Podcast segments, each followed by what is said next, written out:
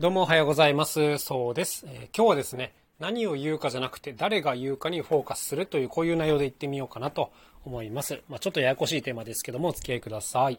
えっ、ー、と、僕が一人でやっている未来楽器ラボというね、廃品から楽器を作って演奏したり、まあ、みんなでワークショップしたりするというプログラムがあります。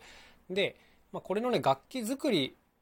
においては結構ね、いろんなネタがあるんですよ。こう、7種類ぐらいかな？あるんですけど、まあ、これがね、何ていうんですかね、対象年齢によってとか、まあ、人数によってとか、あと材料をどっちが準備するのかとか、こういういろんな条件で、あ、今日はこれでいこうかなみたいなことを選んだりするわけです。まあ、今回はこれを皆さんにやってもらいますとかあるんですけど、何ていうんですかね、まあ、僕の中ではそれはいろんな条件がちゃんと設定されてるんですぐ選べるんですけど、こう先方と相談するみたいな状況になると説明がめっちゃめんどくさいんですよ。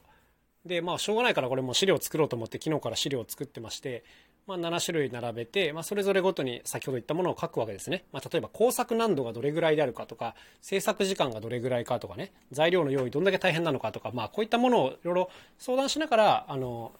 決めていくという感じなんですけども、まあ、この資料を、基本的には社外費というか、まあ、オープンにはしない予定で作っていたんですね。まあ、そりゃそうじゃないですか。あの、一応ワークショップとして仕事のネタになっていることで、まあ、これをオープンする意味ってあるかみたいなふうに考えるとないんですで、まあ、社外費ということで作ってたんですけど、じゃあどうやって運用していくかっていうと、こう相談しなきゃいけないってなったら、まあ、そのファイルを送るとかね、まあ、そのウェブページを作っといて、まあ、そこは一般オープンにはしないで、そのアドレスだけ先方に伝えるみたいなことを考えたんですけど、あの、その時にふとですね、いや、めんどいなって思っちゃった自分がいるんですよ。あの、普段家事というのをやってるんですけど、家事ではもうね、情報はフルオープンなんですよ。隠してるページなんか正直全くなくて、全部何らかの方法でアクセスできるっていう状態にしてるんですね。まあ、これがすごい楽で、で、なんかこのできれば今回のワークショップ内容についてもこの方向でいけないかなということを考え出したんですね。で、何が問題かというと、要するにワークショップのネタっていうのは、あの他の人でもコピー可能っていうことなんですよ。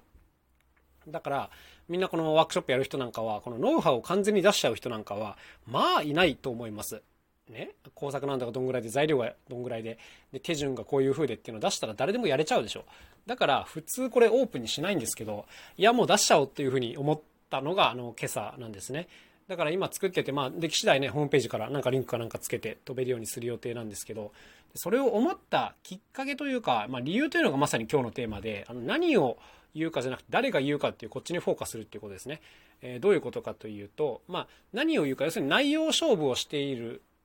か、まあ、えー、人で勝負してるかっていうとこなんですけども、まあ、要するにね、コピーされても別に構わないっていう状況を作んなきゃいけないなと思ったということです。あの、全く同じ内容を僕がやるのと、まあ、他の人がやるので、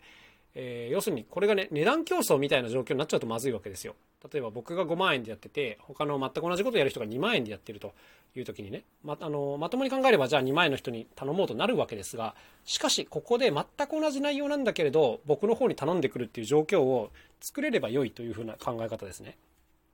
で、まあ、これこそがまさに誰が言ってるか問題になるわけです。で、まあ、今回のそのワークショップに関しては別にあの他の人が知れて他の人がやっても正直問題ないっていうふうにもうもはや考えていてですね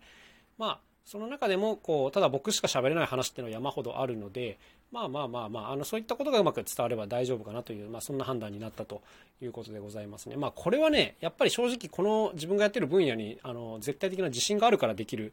という手ですね。あの他の人がじゃ手作り楽器でやってみようっていう時にあの僕ほどはいろんなエピソードは喋れないはずなのでだからこそできる手ではあるんですけどもやっぱりねこういうふうにしていかないと情報の流出を恐れてあのいろんなね利便性が下がったりとかなかなかこう競争力が上がんなかったりとか、まあ、こういったデメリットがあるっていうことをね、まあ、オープンにするって決めて初めて気づきました情報をクローズにしとけばもちろん流出しないしあの何ていうんですかねコピーされるってことはあんまりなくなるんですけどもまあ、とはいえ僕の感覚では本当にコピーしたい人は何らかの手でコピーしてくるっていうのがあるなというふうな感じです。隠そうとしててもね、そのお客さんとして参加されて、えー、そしたら内容がまあ全部わかるわけじゃないですか。まあ、だからね、あの、本質的な意味でコピーは止められないっていうふうに考えているので、だったらもういっそ全部オープンにしてしまえっていうのが、まあ、あの、今回の、まあ、テーマですね。だから内容をコピーされたら困るっていう状況は、基本的にダメっていうことですよね。だから、そうじゃなくて、まあ、それを超えて、